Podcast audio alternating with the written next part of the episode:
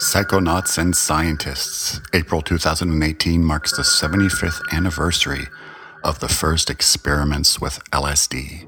Head on over to maps.org to take part in discovering LSD 75 years of experiences and click on through to that portal and see what it's all about.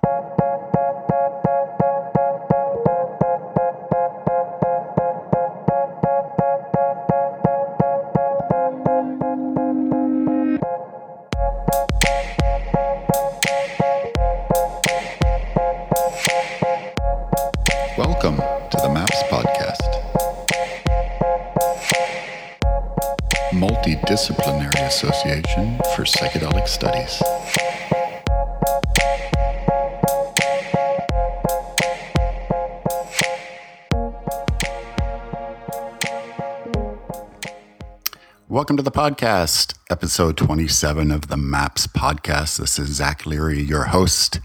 MAPS is the Multidisciplinary Association for Psychedelic Studies. Welcome to the show. Happy that you are here. And yes, as the bumper said, April 2018 marks the 75th anniversary of the first experiments with LSD.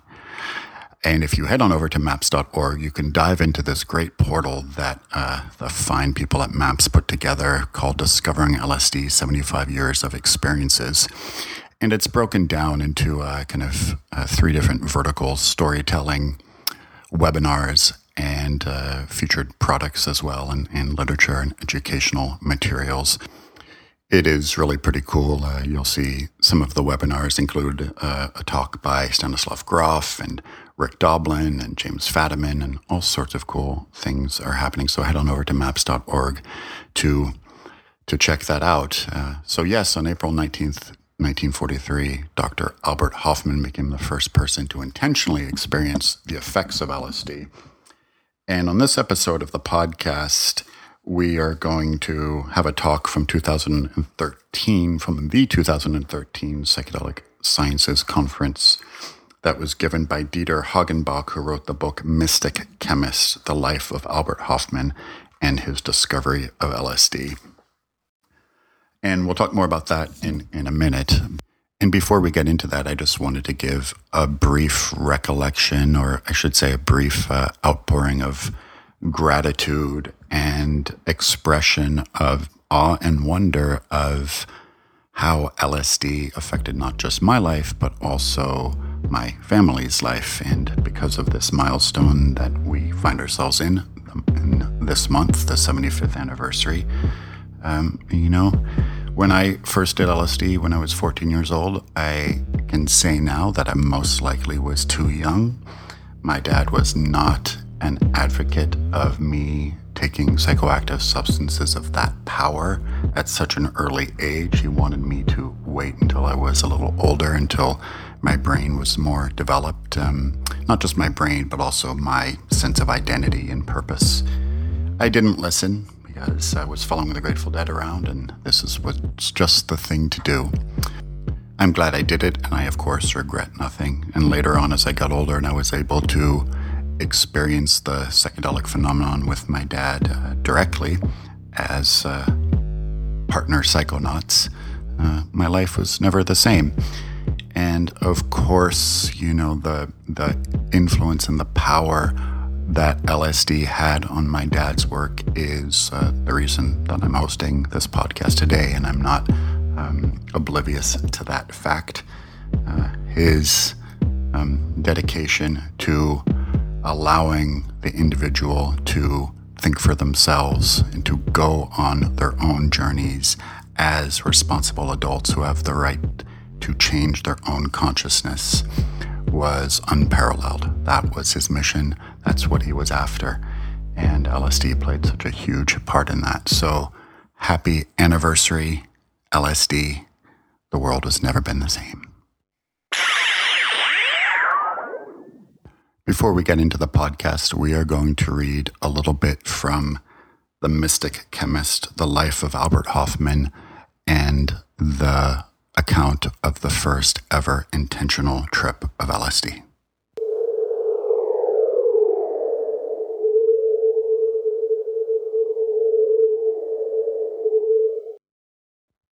The first trip. Albert Hofmann had to know and decided to undertake a series of experiments, beginning with a test on himself on April 19, 1943. Again, he proceeded with great caution and chose a dosage of 250 micrograms, the smallest amount of ergot alkaloid deemed to have a noticeable effect. But once again, strange and initially decidedly frightening images overcame the chemist, this time more acutely than before. According to his lab journal, his experiment began at 4:20 in the afternoon when he ingested 0.5 cc of half pro mil tartrate solution and diethylamide per oral to be taken and thinned with 10 cc's of water. At 5 p.m., he notes beginning dizziness, anxiety, paralysis, and an urge to laugh. He added in his journal, he cycled home.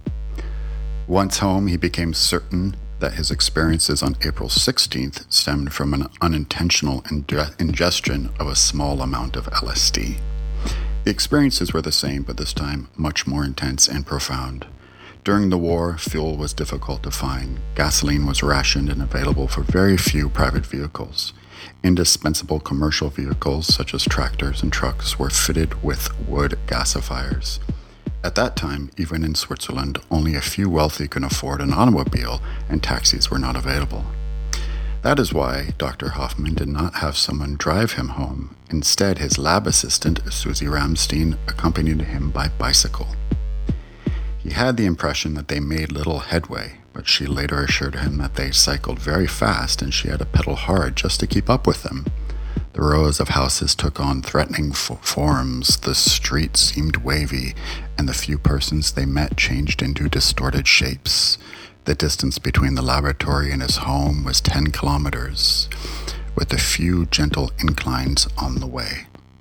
Once they reached his house, Hofmann asked Mrs. Ramstein to call his doctor and to bring him a glass of milk from the neighbor woman as an antidote. He feared a fatal, a fatal poisoning.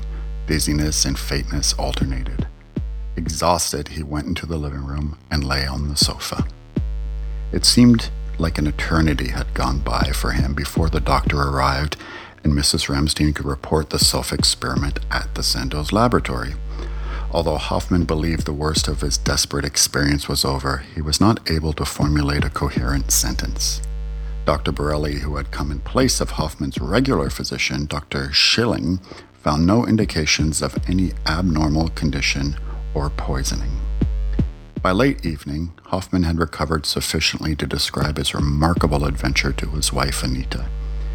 She had left the children with her parents and returned home after receiving a telephone call about her husband's breakdown.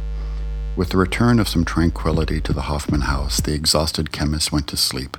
The following morning, he felt physically tired but mentally refreshed and fit.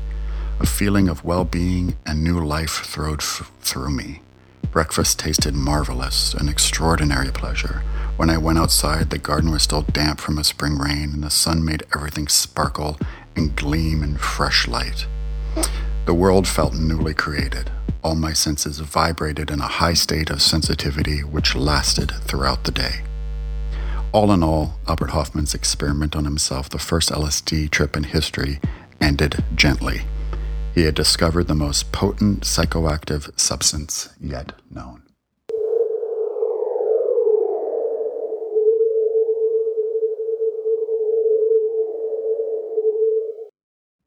That is taken from Mystic Chemist and was somewhat abridged, uh, but I certainly encourage you to read it and go over all the journals and recollections of the first intentional trip that Dr. Hofmann embarked on.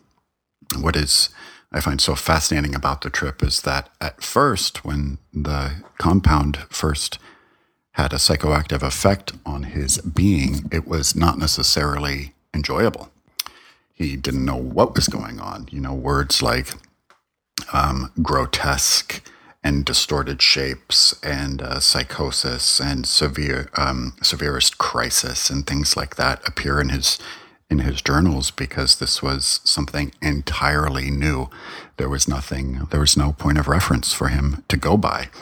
So I think, had any of us found ourselves in the same situation with no uh, you know, annals of Terence McKenna or Timothy Leary or anybody to go by. And if you just are a scientist or a chemist working in a laboratory and this uh, washes over you like, you know, something that had never been experienced in the Western mind, um, it certainly would be um, jarring to say the least.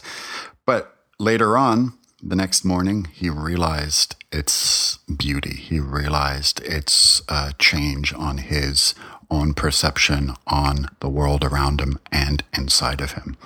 Uh, so it's really, really a beautiful story. And uh, I love pointing out that Dr. Hofmann, you know, he lived to be over 100 years old, did LSD once a year for the rest of his life. Fantastic. So this talk by Dieter Hagenbach, uh, who wrote the book Mystic Chemist, really goes over the life of Dr. Hofmann and the emergence of LSD from the ergot root into Sandoz laboratory as an intentional psychoactive compound that they were trying to synthesize and how all of that went down. Um, the talk is somewhat academic for sure, but it is uh, fascinating if you don't know anything about the history of LSD. Um, this will break it down for you. So I hope you enjoy it.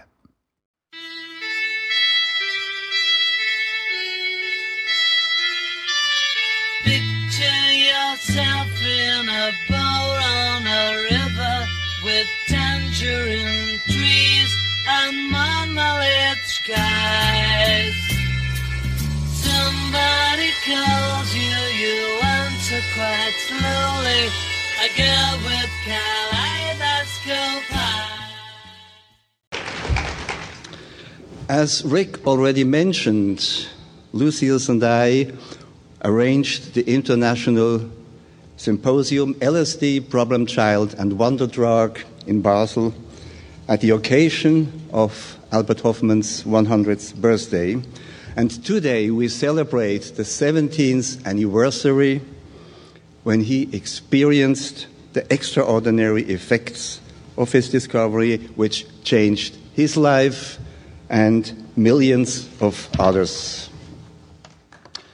Hardly any other discovery in the 20th century has exercised greater influence on science, society, and culture than the mysterious, incredibly potent substance that already in doses of micrograms profoundly alters consciousness. So from 19th April 1943 on, our biography of Albert Hofmann is interwoven with a detailed overview of all aspects of his fateful discovery. In our short talk, however, we will primarily focus on a few crucial moments and events in the long life of the mystic chemist. Early in the 20th century, Switzerland changed from agricultural to industrial economy. The first rail line ran between Zurich and nearby Baden, at that time still known for its spas. Brown Boveri Limited, BBC for short, today's ABB, was founded in the small town. The market leader for steam turbines, generators, and electric locomotives soon became the largest company of the country. On 11th January 1906, Albert Hofmann was born in Baden much to the joy of his German born father Adolf and his mother Elizabeth. And that's the first picture of Albert Hofmann. And here are the parents, the proud parents.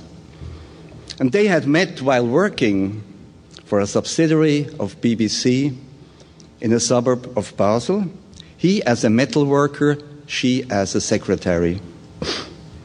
But soon after, he was transferred to the company's main factory in Baden.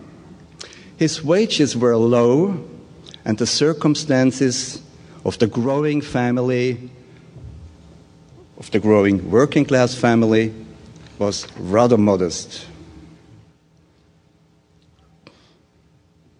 Albert's brother was born in 1908. Two sisters followed. One brother died right after birth, one sister at age two. Here we see Albert on the left and his brother sitting. Albert didn't recall details about his family's small apartment, but remembered the lively household of which his mother was the center. He saw his father less often. He went to bed early in the evening and got up early in next morning, six days a, a week. On Sunday afternoons, the head of the family joined his colleagues at the regulars table in the local tavern. But from his earliest years on, Albert was fascinated by nature and blessed with a downright curiosity. And one day, when he was four, a crowd gathered in the street looking up into the sky. And Albert saw Halley's comet. 76 years later, he would see the comet pass again and remember his childhood in Baden and looking back at his 100th birthday, he commented that the constellation of the comets, or whatever governs human fate, must have been pointing to luck. A year later, the family moved to a new place on a hill above town. For Albert, that was paradise. Across the street was a Wainwright, a farrier, and a farm, and he quickly found new friends to play and explore the area as often as possible.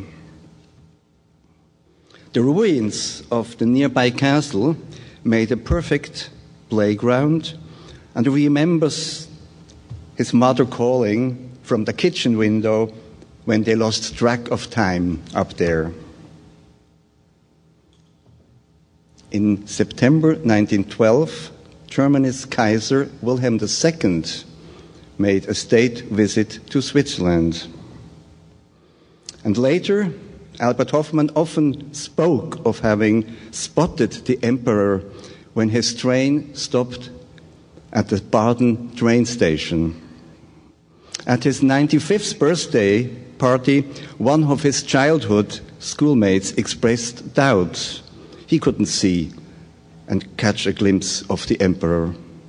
And slyly, Hofmann explained, Well, that's because you all were standing on the wrong side of the train. I saw and recognized him, and in fact, he even waved at me. I mean, already in his youth, he was at the right place at the right time.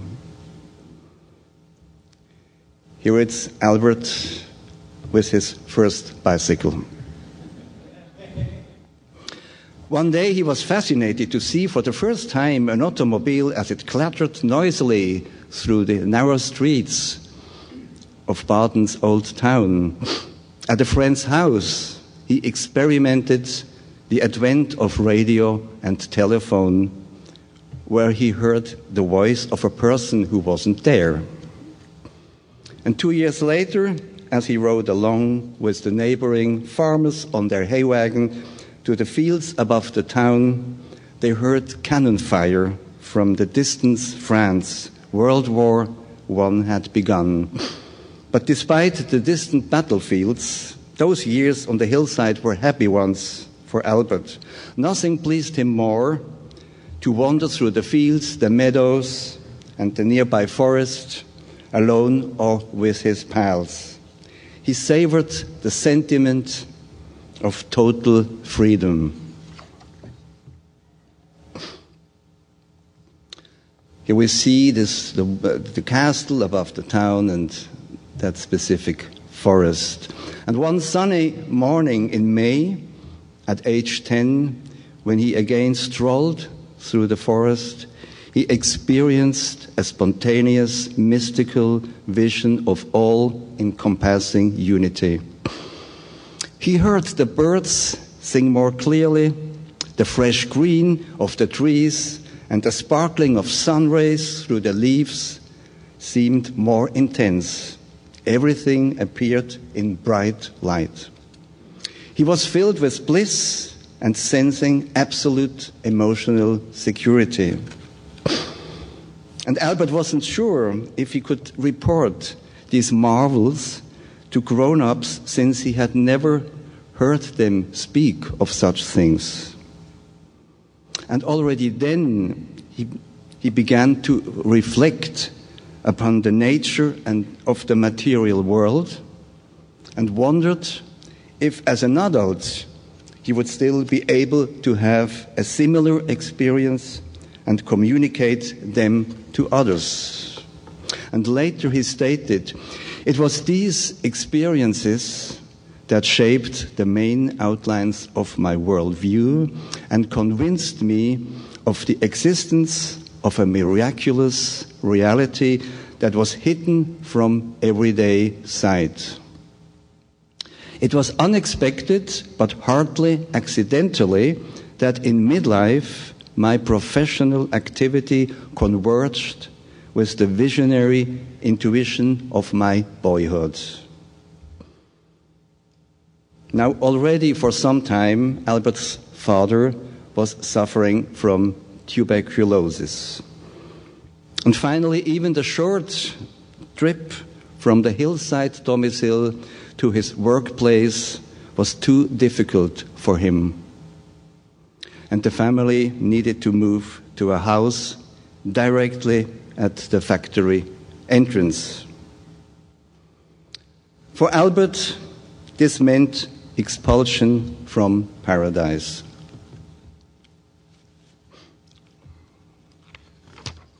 But whenever school, homework, or household duties permitted it, he fled the drab factory quarter, hurried up into nature, and to the forest, which became so meaningful to him. At age 12, Albert finished elementary school, and with his native inquisitiveness and thirst for knowledge, and since learning was a sheer pleasure for him, he yearned to transfer to high school, which would allow him to attend university.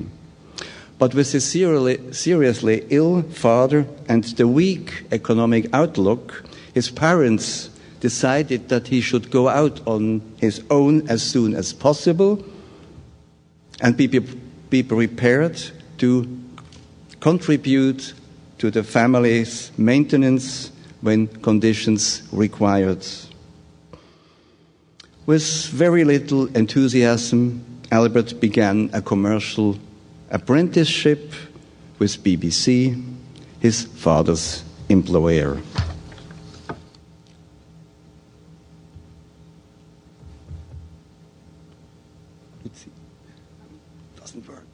Oh, yes, okay, it works. Thank you. Here we see him, the apprentice, and his uh, school teacher, impressed by his attentive and diligent pupil, convinced of his talent, was sad about the step forced to be taken.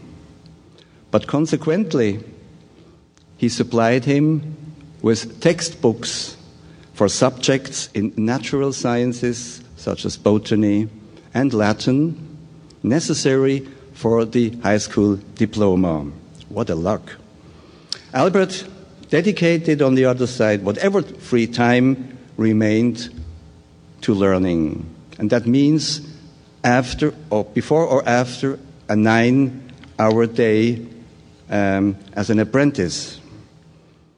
And after three years, he completed his apprenticeship, but for, for financial reasons, continued working at BBC. So that's and normal. That was the secretary's office of the BBC at that time. And then on Palm Sunday, 1922, Albert was confirmed and entered the world of adults. Here we see him on one of his strolls through nature on a mountain. But his stint as a business clerk did not last long. His extremely sympathetic godfather had also noticed his godson's considerable talent and his consistent ambition for greater things. And he surprised him one day with the news to pay him a private school in Zurich. And Albert Hofmann remembers, I soaked up the subject material like a sponge and after just a year passed the federal high school diploma, which was known for its difficulty. And Hofmann also had a creative vein, took evening classes in drawing, sculpture, painting, and for a while even considered studies in humanities, the arts, or in architecture. But inspired and moved by the memories of his mystical experience in the forest, he felt compelled to uncover the nature and structure of living matter, what lay beyond his visionary insights into the material world.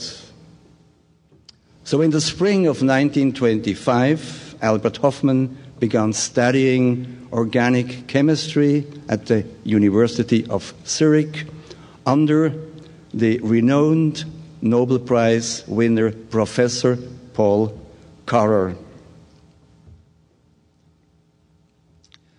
Here is Albert Hofmann on the roof of the University of Zurich, and here with his student friends. he completed his studies in the shortest time possible. During Christmas 1928, he finished his doctoral thesis on the structural clarification and enzymatic decomposition of chitin and chitosan. And Paul Karrer praised the highly regarded dissertation as a work of distinction. After only eight semesters at the age of 23, Hofmann received his doctorate in the spring of 1929. But three months before finishing his studies, his father died. Albert in the middle, Walter on the left, and a friend. And that's the mourning family after the father passed away. But the eldest son was still able to, tem- to tell his father that he had agreed to take a position with Sandoz, a chemical company in Basel. Basel is located at the end of the Rhine Valley, where Germany, France, and Switzerland meet. In the 16th century, Paracelsus became the city, the city physician and lectured at the university. From him, we know the legendary saying, dosis Sola dosis facit venenum, in English, the dose makes the poison. Carl Jung was professor for medicine at the university in the mid 19th century, and later Friedrich Nietzsche was appointed professor of philosophy. And around the same time, the Hesse, Hermann Hesse, and his family settled in Basel. And then on the 1st of May 1929, Albert Hofmann began his work at Sandoz. That's the factory ground at that time. A lot of smoke, also in real, which means quite a functioning production at that time. That's inside the Sandoz laboratories.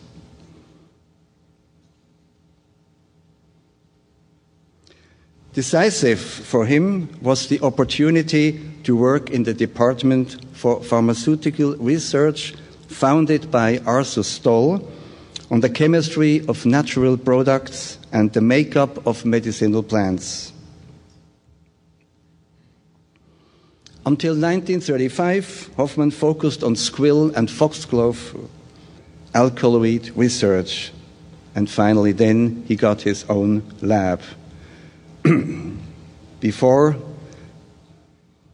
three chemists with working in three different fields were sharing one lab, and finally, here we see Albert Hofmann in his own lab.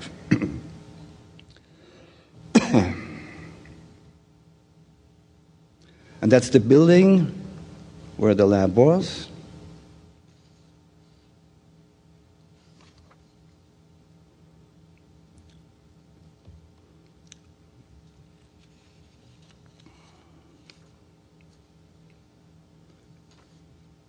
But Albert Hofmann was also training his body and not only his mind.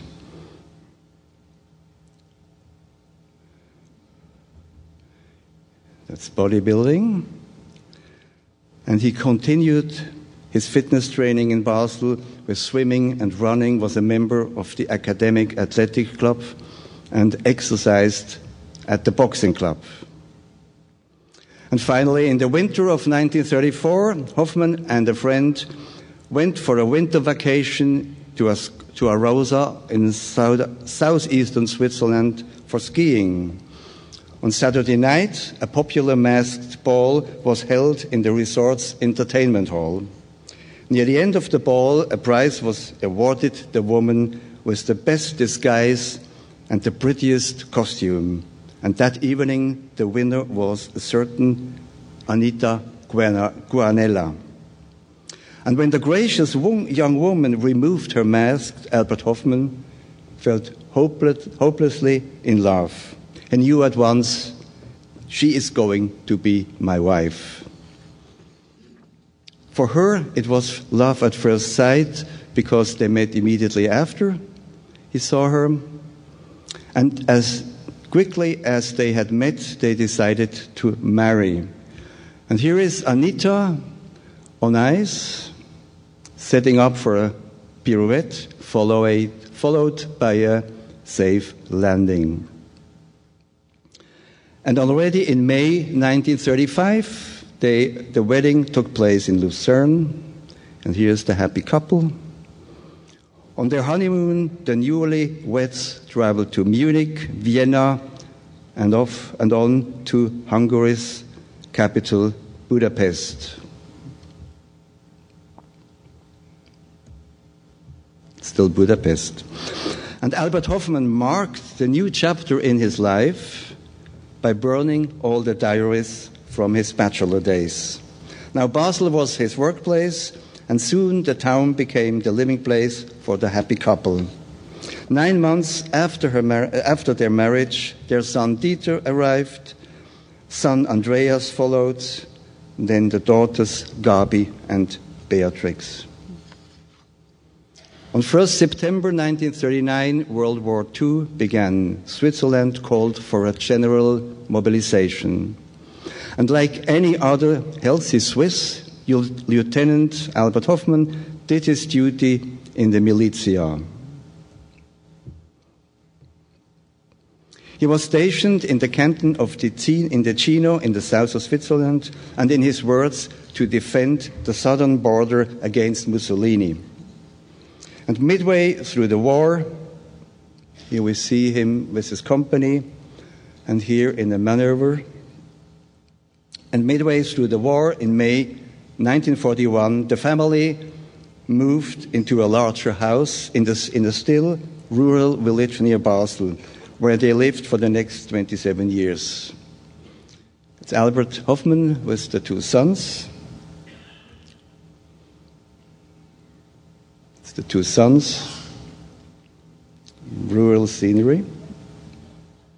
It's the family in the garden. It's the first daughter. And Hofmann began to work more during his free time in his retreat, as he called his home office. He could prepare lectures, write articles, complete lab journals, and correspond with researchers from around the world. Outside Switzerland, war still raged. A diary entry highlighted the nearness of the war. In November 1944, he wrote, Now French soldiers again patrol along the border under my laboratory window, just as they did before 1940. And during the war, gasoline was rationed, and only a few very wealthy people could afford a car anyway. That's the main street in the uh, labor in the Sandoz factory at that time. But Hofmann managed the longer distance to work by bicycle, bicycle as he did before.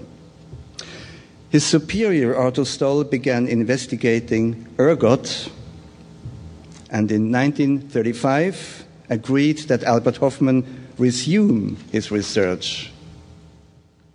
The ergot was grown by farmers in the Emmental region, more or less in the center of Switzerland, and shipped to Sandoz in Basel for further processing.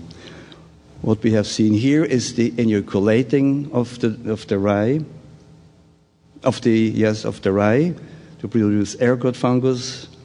And that's the harvest, and that's the shipping in huge sacks to Basel. Hofmann's method of synthesis became the generally recognized basis for producing related structures from the original ergot alkaloid. He subsequently produced a number of lysergic acid derivatives, among them the 25th lysergic acid diethylamide on 16th November 1938. Hence the designation LSD 25. He hoped that it would be a new cardiovascular stimulant. But because the effects observed during animal testings were less than expected, Sandoz immediately lost interest. But the substance didn't pass into oblivion. Hofmann could not stop thinking about it. And he mentioned, I had a strange premonition that this drug might have additional effects to those exhibited during the first trial. This led me to produce LSD 25 five years later after the first synthesis. This was unusual because test compounds were normally struck from the research program once declared to be of no pharmacological interest.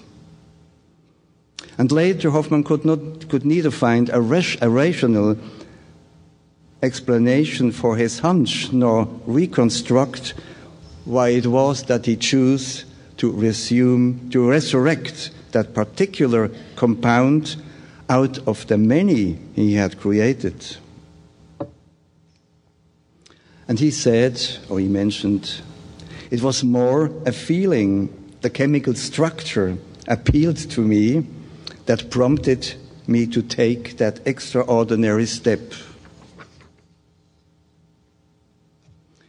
He scheduled the second synthesis for 8, 16th April 1943, and to, to his surprise, he had to interrupt his work in the middle of the afternoon and went home being affected by restlessness combined with a slight dizziness. The intoxication was rather pleasant, a dreamlike state with increased imagination and the intense kaleidoscopic play of colors. And after only some two hours, this condition faded away. And although Hofmann was sure to have worked with greatest caution, as always, traces of the substance must have caused the mild intoxication through a finger or somehow it came into his body. But now he had to know and decided to undertake a self experiment the following 19th April.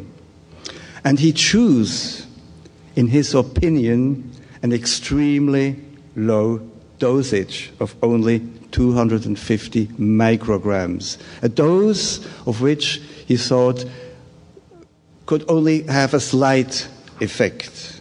But an hour after ingestion, the effects again started with dizziness, disturbed vision, paralysis, and soon turned to anxiety and led to a severe crisis. In panic, he cycled home and this time asked his assistant, Susi Ramstein, to accompany him. His experiment with LSD 25 was an eight hour long blend of horror and bliss, beginning with fear of death, but finally ending with a feeling of being reborn after a good sleep the other day, the other morning. Albert Hofmann has discovered the most potent psychoactive substance yet known. He described the first LSD trip in history in all details in his book LSD, My Problem Child, well known and quoted over and over. And the book is now available, available again as a MAPS publication, by the way. But noticeable is that his experience immediately turned into a pleasant and enjoyable one as soon as his family doctor told him, after check his, checking his condition at home, that he need not fear. He was on the threshold of death nor permanent damage from poisoning. And Hofmann later regarded this sudden mental change as the first hint for the future set and setting concept, which became so important for guided or for any psychedelic sessions. And by the way, his team assistant at Sandoz was the first woman to have an LSD experience in June 1943. She at an age of 22, at 22 because it was um, everybody was so surprised that he had uh, this enormous effects and uh, nobody believed him. And so his team uh, decided to undertake self experiments as well, and including his assistant, although with a lower dosage of 100 micrograms. And since 1984, the 19th of April has been celebrated as Bicycle Day, initiated by colleague and friend Thomas B. Roberts. Thank you. Now more from Lucius.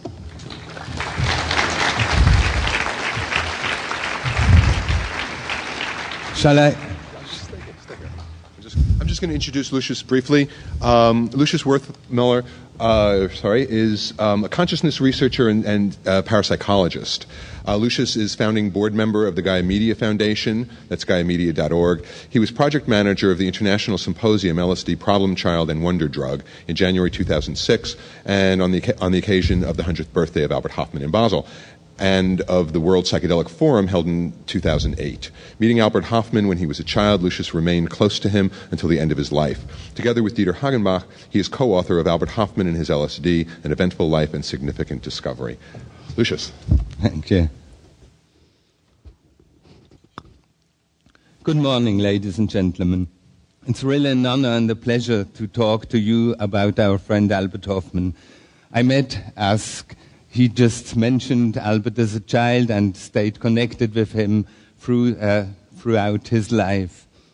And as time is very limited, I concentrate on his life, his personality, and his work, and not on the impact of his most significant discovery, which has been crucial, especially here in the Bay Area in the 1960s, as you can see here on this picture.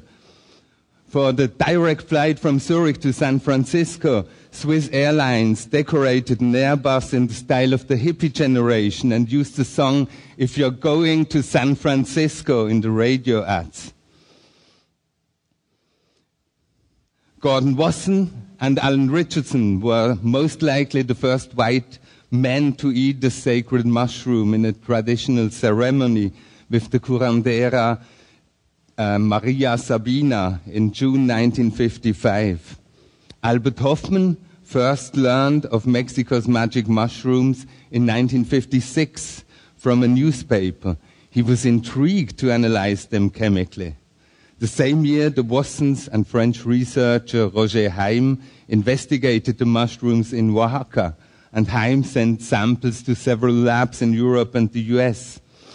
As there were no results, Heim turned to Sandoz and during a visit in Basel handed Hofmann the mushrooms he had cultivated. Hofmann noted, hence LSD attracted the mushrooms into my lab. He began immediately the extraction experiments with 100 grams of Psilocybe mexicana Heim. Since tests on animals showed no particular effects, Hofmann decided on a self-experiment with 30 dried mushrooms having a total weight of 2.4 grams. And as he had done before, he carried out the self-experiment at his working place. Hofmann noted in his journal, after half an hour, the external world became unfamiliar.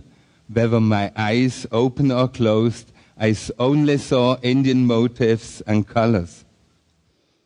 Further self-experiments were the only way to, of determining the effective fraction. Hofmann's colleagues in the psychedelic lab participated in the experiments. By the beginning of 1958, Hofmann had succeeded in isolating the active agent and conducted the first experiment with the effective fraction. He named the new substance psilocybin and the second one psilocin. His work established a milestone in the medical chemistry of indole structures from then on, Sandoz assumed a leading role in indole chemistry. All the more motivated now, Hofmann turned to another magical Mexican drug, the seed of a member of the morning glory family. That's what's known by its Aztec name, Ololiuqui. The major agent found was lysergic acid amide. Almost as a matter of routine, Hofmann decided on a further self-experiment and described the state as dreamlike and characterized by the unreality and senselessness of the external world. And Albert Hofmann afterwards wrote, these experiments with Ololiuqui rounded off my work in the area of hallucinogenic drugs. They formed a circle, you could say a magic circle, it began with the production of lysergic acid amides from ergobasine. They led to synthesis of LSD. The work with LSD led to experiments with the magic mushroom from which psilocybin and psilocin were isolated. The study with the mushroom led to a second magi- Mexican magical drug, Ololiuqui. In Ololiuqui, we again found as hallucinogenic agents lysergic acid amides, among them ergobasine, which closed the magic circle. Meanwhile, his exchange with Gordon Wasson had deepened and their friendship had grown. Wasson asked Hofmann to join him on an expedition to Mexico in September 1962. You see Albert uh, on the right. Highlight of that journey was a ceremony Maria Sabina contacted with Hofmann's psilocybin pills. She confirmed that his pills did contain the spirit of Teonanacatl. And Hofmann remembered that was confirmation from an expert that synthetic psilocybin was identical to the natural product. In parting, I presented her with a small bottle of psilocybin pills and she radi- radiantly explained that now she could give consultations even when no mushrooms were growing. Hofmann worked 20, uh, 42 years for Sandoz. In 1952, he became director of research. In 59, he was named deputy managing director. Although more occupied with management concerns, he still worked in the lab as often as possible. He published around 150 articles in professional journals.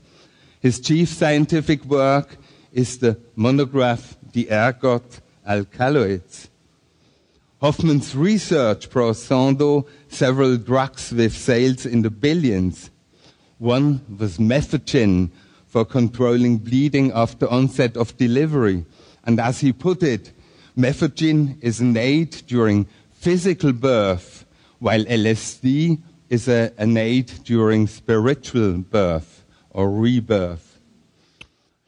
Other medicines were Dihydergot, bromocriptine, and Hydergine, which in the 1970s was Sandoz's most lucrative drug with annual sales of up to 600 million Swiss francs.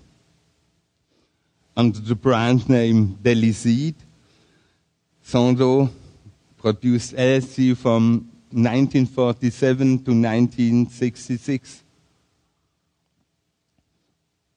under the brand name Indocybin, the manufactured psilocybin uh, was available. And about his discoveries, he modestly said, Of course, I was able to fish when the pond was still full. Today, research in large enterprises is extremely focused and targeted.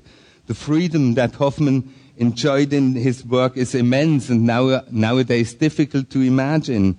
He chose his areas of investigation himself, corresponded with colleagues from other companies about ongoing projects, on his own initiative pursued pot- potentially interesting substances, and in his self-experiments, he was a- also able to involve his co-workers without any restriction. And for his discoveries and research, he received numerous honors and awards. He was named a member of the World Academy of Art and Science and received three honorary doctorates. The first one from the Royal Pharmaceutical Institute of Sweden in Stockholm. That's where this picture comes from, from the Federal Institute of Technology in Zurich and by the Free University of Berlin.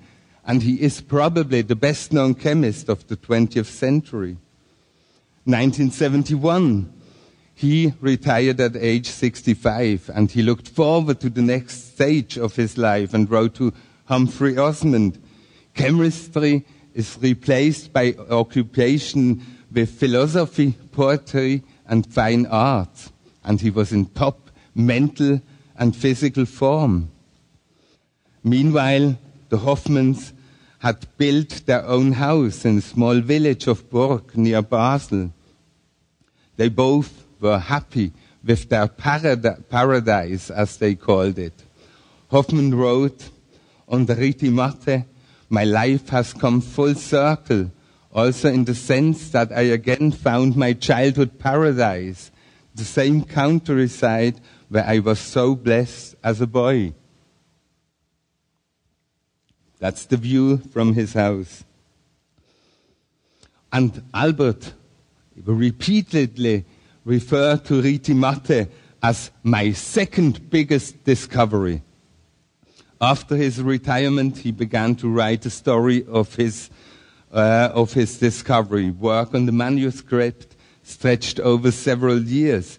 And in the fall of 1979, his uh, most significant legacy, LSD, My Problem Child, appeared in German. And with his close friend, Richard Evans Schultes, founder of ethnobotany, he co authored two books The Botany and Chemistry of Hallucinogens was published in 1973, and six years later, Plants of the Gods, intended for a wider audience, appeared.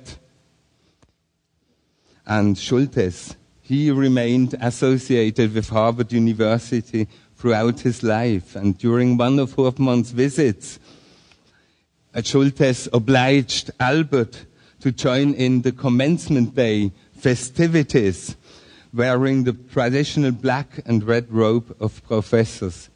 For Hofmann, his appearance as a Harvard professor, you see him on the right, remained unforgettable.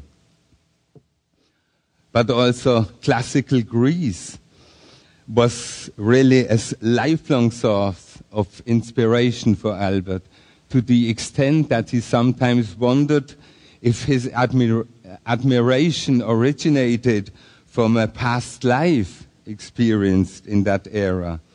He was particularly Uh, fascinated by the legendary mysteries of Eleusis. Gordon Wasson, Albert Hofmann, and Carl Ruck devoted themselves to the mystery and believed they found a solution. They saw in the ritual drink Kykeon, an ergot potion closely related to LSD, and they summarized their findings in the book The Road to Eleusis in 1978. And with his publisher Roger Liggenstorfer and the translator of his books into English, Jonathan Ott, and other friends, Hofmann traveled to Eleusis in 2000 near Athens. And Liggenstorfer recalled the visit to Eleusis was, was like a homecoming for Hofmann. He felt a strong connection. I have never before or since seen him so withdrawn into himself. His last book, Insight Outlook, was published by Albert's and my friend Dieter in the Sphinx Verlag in the fall of 86.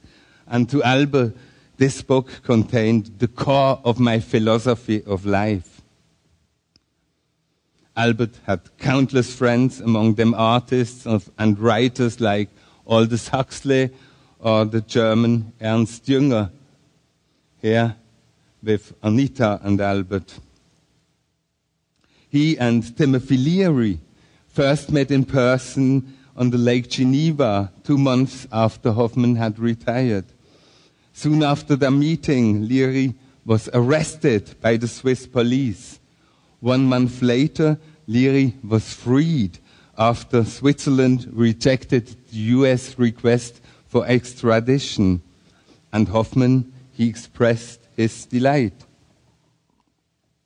Dear Timothy, returning from a t- trip to Stockholm, I learned about the decision of our authorities that you will not be extradited to the USA. What a relief! I am confident that Dr. Mastronardi will be successful in getting a permission for you to stay in Switzerland. Are you now free to travel in our country wherever you like so that we can plan a visit to the Rittimatte? All my best wishes for you and Rosemary in the new year and kindest regards. Cordially, Albert. One month later, during the legendary carnival in Basel, the two met again. In July 1993, they met last time in Hamburg for a television program marking the 50th anniversary of LSD and they renewed their friendship. Gordon Wasson also visited the Hofmanns often. He stayed up to three weeks and shuffled around in the, the house in large slipper, as Albert's son Andreas recalls. Other regular guests were Richard and his wife Dorothy Schultes. Many artists, scientists, and experts also came for a visit to the Rittimatte among them William Burroughs. You see him here on the right, on the left, Gordon Wasson and Albert Hofmann, or Stan and Christina Grof, John C. Lilly, Ralph Metzner, David Nichols, Rick Doblin. You see him here, a young Rick Doblin, 1983 at the meeting in Davos, Switzerland, when they first met. But also Amanda Feilding or Alex Gray. And others like Stanley Krippner, Jonathan Ott, Andrew Sewell, and especially Anne and Alexander Shulgin, the other father of psychedelics, Franz Vollenweider, and many others. And from all over the world, many people came unannounced to, to see the father of LSD. And quite a few, few of these uninvited guests were met at the door by Hofmann himself, who asked them into the house. And Hofmann re- uh, remarked about this afterwards. Whenever it was possible, I received these visitors.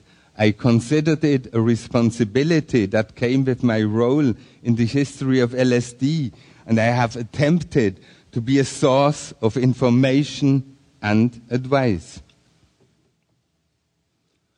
Albert Hofmann, he had two sides to his personality. He was a border crosser, intellectually between science and mysticism, in attitudes between conventionality and nonconformity. Inwardly, Albert remained socially conservative. From childhood on, he was extremely disciplined, and he did not appreciate it when guests dressed sloppily or spoke crudely. But on the other hand, he was really open. He liked to travel and to explore other countries and cultures. And he made sketches in his travel diaries. Here you see a few pictures. And he also liked to meet interesting people. Unconventional people's high regard of his persons and of his person and his contacts with many artists led him to be increasingly more tolerant. He was naturally open towards new acquaintances and in his later years, he began to enjoy his excursions into the psychedelic culture. So at the Psychoactivity Conference in Amsterdam, 1998, Hofmann, at the age of 92, enjoyed dancing with young women at the conference's techno party until three in the morning. And he carried out countless tests with many different lysergic acid derivatives with magic mushrooms, with Salvia divinorum, and with Amanita muscaria. About MDMA, he wrote to Ralph Metzner that Anita would like it. In later years, with close friends who are present here at the conference, he smoked the strongly psychoactive 5-meo DMT. And at the age of 95, he visited a Goa party near the Rittimatte and relaxed. He sat down, took a few whiffs from the circling joints, and signed some LSD blotters. To him, his LSD was precious and unique. And he was really shocked when he heard of the existence of LSD prisoners. And he wrote to John Beresford I became deeply moved and terrified when I learned that people were sentenced to decades of imprisonment for possession of LSDs. The stories of victims you report seem incredible to happen in a civilized society, very shocking. What kind of administration is that which com- commits such criminal acts? And you also met producers of illegal LSD like Stanley Owsley or Nick Sands. and he was impressed with their chemical skills. Here, Nick Sand at the conference in Basel where he came to congratulate Albert to his 100th birthday. And into very advanced age, Albert occasionally experimented with low doses of LSD. He considered doses of about 20 micrograms to be mentally stimulating, a type of psychovitamin and mood elevator. And in January 2006, Albert Hofmann turned 100. Dieter and I organized an official ceremony with prominent speakers and guests. Here, Albert with his friends, H.R. Giger and Stan Grof, who, and H.R. Giger, for those who don't know him, he won an Oscar for the creation of The Alien. Swiss Federal President Moritz Leuenberger congratulated him with a personal letter. And in Bottmingen, where he had lived over 25 years, a street was named after him. The citizens of Burg organized a big birthday party and donated him a bench on the Rittimatte. The weekend after his birthday, we organized a big conference, LSD Problem Child and Wonder Drug, where I had interesting talks with him on the stage. At the closing ceremony, um, uh, where he was celebrated like a rock star.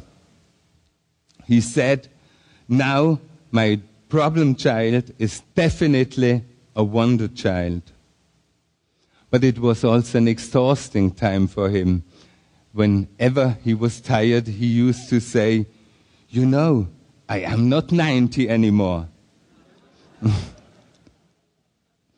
Two years later, on Easter 2008, we organized a follow-up event, the World Psychedelic Forum.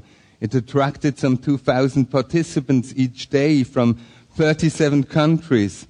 And a special promise for the future was the Rising Researchers Lectures, coordinated by Thomas B. Roberts, with more than 30 young researchers reporting on their work, among them Bia Labate, who has been speaking in the opening session. Albert Hofmann had to cancel his appearance due to health issues. His grandson Simon re- read Albert's message to, of greeting to all. And a number of speakers visited Albert at his home, among them Stan Grof and Carolyn Garcia, you see here Carolyn Garcia, former member of the Merry Pranksters, who presented him with an acid test certificate.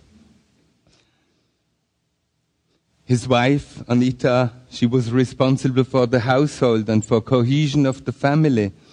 And she accepted the tra- traditional woman's role and put her own needs last. Anita was a perfect hostess, and even in her advanced years, she encouraged guests to stay for dinner.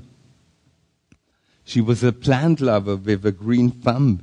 With friends like my mum, Heidi, she talked about gardening. They exchanged tips, seeds, and seedlings. And in her last years, Anita suffered constantly from pain without saying much. She died in December 2007 at the age of 94 in the presence of her husband. It was a wrenching loss for, for uh, Albert, uh, to whom she was married for almost 75 years. Their grandson Simon recalls moments when he sat in her room and seemed extremely sad. He did not wish to show his pain and grief, but he knew that soon I will go too and see Anita again. On the morning of April 29, 2008, Albert Hofmann died at the age of 102 in his house on the Rittimatte. This is the desk on the morning of his death, with the diary in which he made entries nearly every day still open. Three days earlier, a musician offered a harp concert in his home. The evening before his death, his grandson Simon talked to him on the phone, and nothing indicated that the end was coming. Simon re- uh, remembered he was in good spirits and wanted to organize another house concert. Since Anita's death, the caregiver Hedy Brodbeck and Albert Hofmann often ate dinner together. On the night before his death, he hardly wanted her to, to let her leave. The next morning, he called her and said, I'm so cold. I have to die now. One hour later, around half past eight, he died in my arms with a smile on his face, she remembered. Albert Hofmann had never feared death. And due to my profession as a parapsychologist, we often discussed the question of survival. And he would say, I don't believe in a life after death. And after a dramatic pause, added, I know there is life after death. In his last interview, one week before his death, he confirmed his opinions. LSD no longer is a problem child. I am proud of this wonder drug that opens the doors of perception. LSD has brought happiness to many people. I don't think that I need LSD today. I can face death with joy. To the final question of, on the meaning of life, he replied, to rejoice over creation. The beauty of creation is the best drug in the world. And he sent the reporter off with the question, Do you hear the silence? Albert Hofmann was survived by his children Andreas and Beatrix, ten grandchildren, and as many great grandchildren. At the funeral service, the chapel was full. Many relatives, friends, colleagues from work were, were among the mourners, and Rick Doblin as the only guest from the US. Here you see him after the funeral in conversation with Peter Gasser, who conducted in Switzerland the first study on LSD after many years. Their children Andreas and Beatrice planted two trees under Rittimatte and buried their parents' ashes beneath them. Dieter and I visited Albert a few days before his death, reporting on the World Psychedelic Forum and brought him greetings from many presenters and visitors. And so often, as so often before, he led us around the house and rejoiced over the fresh spring green until his last breath, he was living full of joy, vital energy, and with an alert mind. Even though Albert Hofmann is no longer with us, his LSD will never vanish from our world. Of this, its discoverer was certain. We share his hope that and wish that LSD will once more be authorized for meaningful and safe use, that it may contribute to expanding human consciousness and making the world a better place.